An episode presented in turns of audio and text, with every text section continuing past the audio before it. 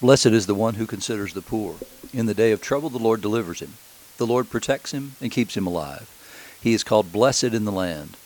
You do not give him up to the will of his enemies. The Lord sustains him on his sickbed. In his illness, you restore him to full health. Blessed be the Lord, the God of Israel, from everlasting to everlasting. Amen and amen. Those are the first three verses and the last verse of Psalm forty-one, which is, along with Psalm fifty-two, are the Psalms appointed for today, Monday, July the nineteenth, twenty twenty-one. Thank you for listening to Faith Seeking Understanding. I'm your host, John Green. We're continuing our studies in the books of First Samuel and Acts, and also in the Gospel according to Mark. So we're continuing in the life of David, and remember that David is on the run from the murderous King Saul, whom God had anointed initially, and then um, he blew his anointing. He lost, he, Saul, lost his anointing because he listened to the people rather than to God. And so now David has been anointed the new king over Israel, but he's not risen to that role yet because Saul still occupies that position. And, and so here what we see in this First Samuel twenty-four passage is, is that, that he's chasing him. He comes from uh, fighting the Philistines, and then when he comes back, he's told David is in the wilderness of En Gedi. And so Saul takes three thousand chosen men, goes into the wilderness to find David. And he came to the sheepfolds, by the way, and there's a cave there. And Saul went in to relieve himself. David and his men were sitting in the innermost parts of the cave, and the men said, "Hey, David, here he is. This is the day which the Lord said to you, I'll give your enemy into your hand, and you shall do to him as it seems good to you." And so David sneaks up behind Saul while he's relieving himself and cuts off a corner of his robe. And then David lets him go. But at the same time, David's heart is struck because he did this thing. And, and he's, he, he is convinced that he's done something out that's called sin, that he has uh, spoken, not spoken against, but he's taken action against the Lord's anointed, to put up my hand against him because he's the Lord's anointed. Now, what he's cut off is the hem of the robe. He's cut off the hem. Well, that doesn't seem like a big deal, but it, but in reality it is. It's it's a bigger deal than, than we think it is, because that hem of the robe, it, it, there's there's a um, information there that would identify Saul as the king of Israel. And so when David cuts off that corner of his robe, what it's doing is it, it's cutting off the the um, witness to the world that this is Israel's king. And so David's done more than just cut off a little piece of his robe. No, he's cut off the part that identifies him as the king. And so David then yells at Saul as he goes away, "My Lord the king." And then Saul turned and looked behind him, and when he did, David bowed with his face to the earth and paid homage to him. Because David is acknowledging that he is indeed the king, no matter what he's done.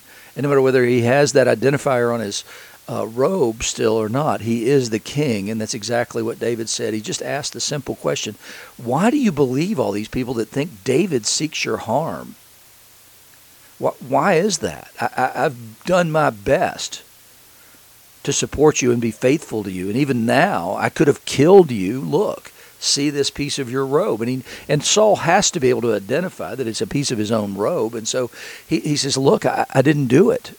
I, even when I had the opportunity to harm you, I didn't do it. And he says, now, uh, whatever that means, um, I want the Lord to judge between the two of us, and may the Lord avenge me against you, but my hand will not be against you. In other words, what he's saying is, you're trying to kill me, but I had an opportunity to kill you, and I didn't. And so I'm asking the Lord to judge between the two of us and see which one of us is, is the righteous person in this in this instance and in this this whole mess of you trying to kill me. And Saul recognizes it. He says to David, "You're more righteous than I, for you've repaid me good, whereas I've repaid you evil." There's another place where you get that similar kind of a sentiment, and that is when Judah, who is the father of, of the uh, tribe that David belongs to, and that Jesus belongs to, it's when he's confronted by his daughter-in-law, Tamar, with his own implements. And he realizes he's the one who has made her pregnant, and she did only what she had to do in order to accomplish what God had said, and that he and his family had failed to do the right thing. And so he says, you're more righteous than I am. And, and Saul says the same thing. He recognizes it. I'm out here to murder you, David. I'm out here to kill you. and yet you let me go when you had me in your hands. And, and he recognizes at the end of this, I know you will surely be king, and that the kingdom of Israel shall be established in your hand. And then he asks him to swear to me, therefore, by the Lord, that you will not cut off my offspring after me, and that you will destroy and and that you will not destroy my name out of my father's house. I mean, Saul's concerned that they're going to be wiped out entirely, that David will wipe out the entire house of Saul, but and so he begs him not to do this, in spite of the fact that he he he is out here with murderous intent towards David, and he's not going to end that intention. It's not going to end this day. He's going to continue to pursue David every chance that he gets. Although this day, because he recognizes his guilt, he goes home. And then David and his men go up to the stronghold. It's, it's amazing that David had the forbearance to do this and then felt the remorse and the guilt that he did over having cut off that piece of Saul's robe. But David is not going to raise his hand against the Lord's anointed. He's going to wait for the Lord to take care of this, quote, problem of this murderous, demonic king who's coming after him and trying to destroy him before he ever becomes king himself. It's important that that we recognize these things and that we leave this to the Lord. It's we've got to leave all the results for everything to him, and that's the message of the the gospel as well, which is Mark four, one to twenty, and, and Jesus is beginning to teach beside the sea. So he's standing on the land, but he's standing beside the sea. And a large, very large crowd gathered about him, so that he got into a boat and sat in it on the sea, and the crowd was beside the sea on the land. So he had to get back up from people so that their the press against him was so great that he needed to get some distance so that he could see everybody and they could see and hear him. And so Jesus begins to teach there, and he tells this parable of the sower. A man goes out to sow, and as he sowed, some, some seed fell on the path, and the birds came and devoured it. Others fell on rocky soil where it did not have much soil, and immediately it sprang up, since it had no depth of soil. And when the sun rose, it was scorched, and since it had no root, it withered away. Other seed fell among thorns, and the thorns grew up and choked it, and it yielded no grain. And other seeds fell into good soil and produced grain, growing up and increasing and yielding thirty-fold and sixty-fold and a hundredfold.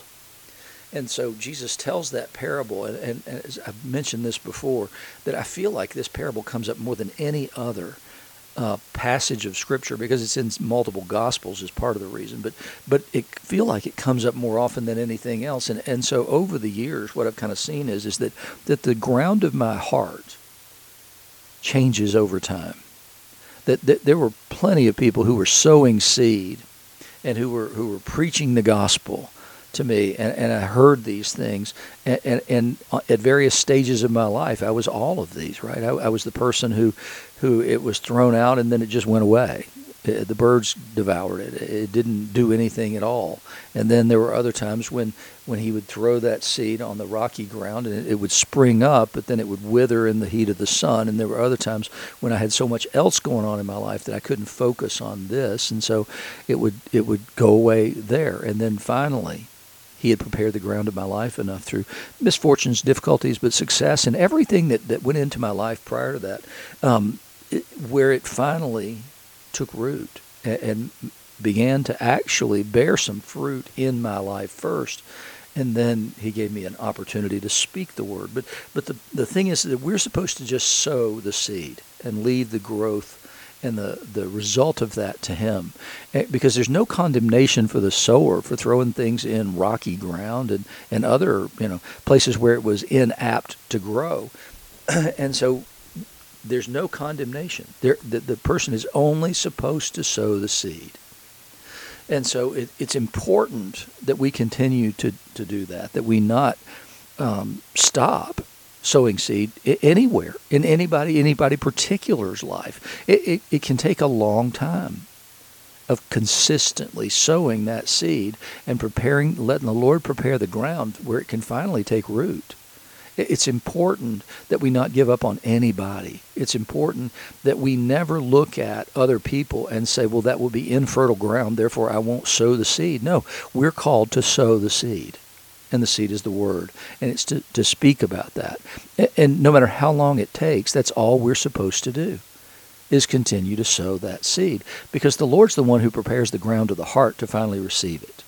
And so we don't know when that will come. And so we just have to keep doing the job that we've been given to do, which is to sow the seed. Go and make disciples of all nations.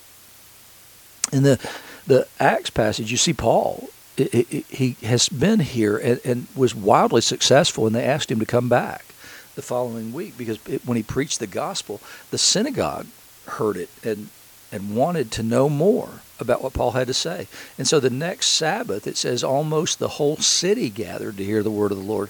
But when the Jews saw the crowds, they were filled with jealousy and began to contradict what was spoken by Paul, reviling him. In other words, they're making ad hominem arguments. They're just making it personal about Paul. They're, they're not refuting him. They're reviling him. And then finally, he and Barnabas spoke out boldly, saying, it was necessary that the word of God be first spoken to you. Since you thrust it aside and judge yourselves unworthy of eternal life, behold, we're turning to the Gentiles.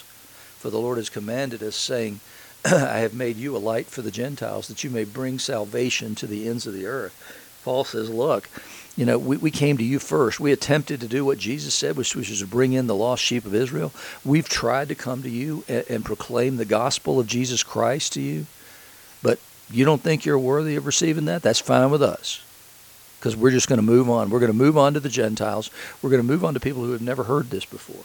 And we're going to see what God does when we do that. We're going to see if people uh, among the Gentiles receive it. Um, we're, we're just washing the dust off our feet, which is exactly what they do as they leave. And and it's important, like I said, that, that we, we acknowledge there are sometimes when we just have to move on.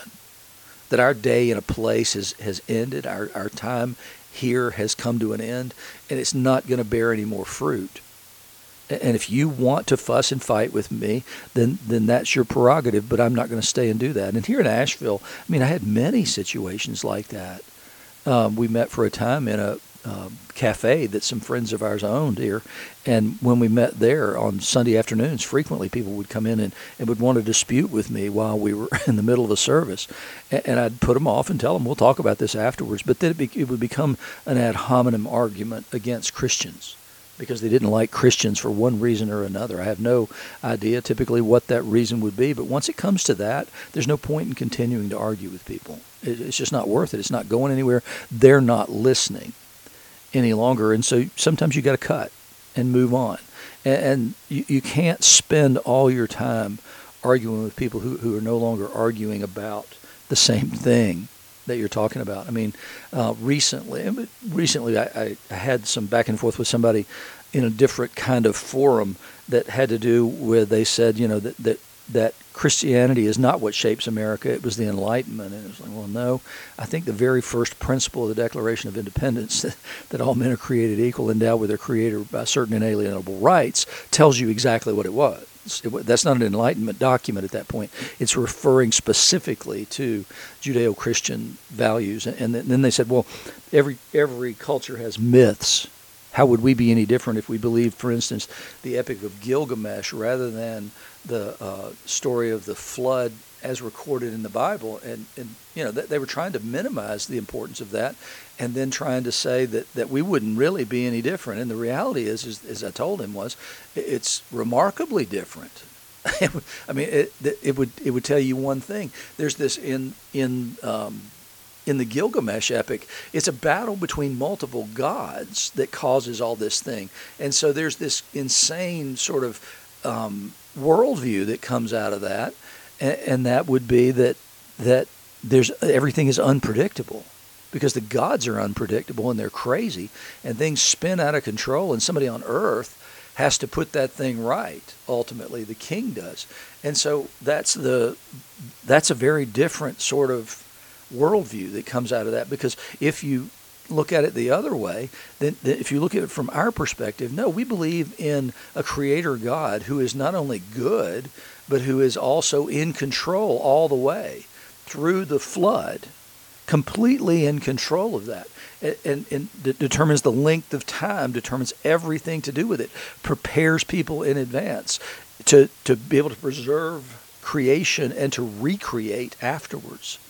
And it's silly to think that, that there wouldn't be t- a different view of the world. It enables science, for instance, because at the end of the Noah story, there's a God says, I'm hanging up my battle bow. I'm not against humankind any longer. I'm not going to do this again. Well, that makes science possible because now everything's predictable.